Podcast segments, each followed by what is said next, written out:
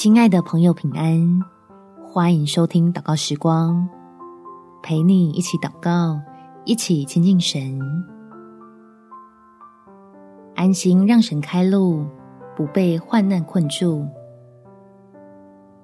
在罗马书第十二章第二节，不要效法这个世界，只要心意更新而变化，叫你们查验何为神的善良、纯全。可喜悦的旨意，爱我们的天父说：“他的道路高过人的道路，他的意念也高过人的意念。”所以，求神在我们觉得被陷在困境的思想里，给你我打通一条要经历神大能的新道路。我们起来祷告，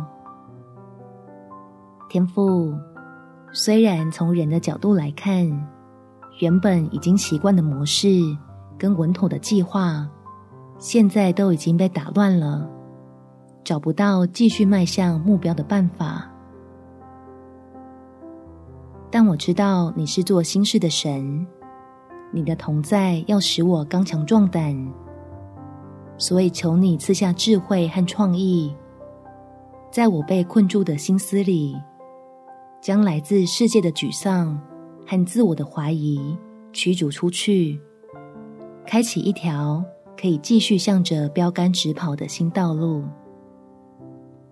开始锻炼自己，可以有新的看见，尝试向你领受能力，进行新的挑战，好叫我是继续警醒的跟随着你施恩的脚步，在遭遇打击之后，更发现你里面的丰富。感谢天父垂听我的祷告，奉主耶稣基督圣名祈求，阿门。祝福你，在神的恩典中有美好的一天。耶稣爱你，我也爱你。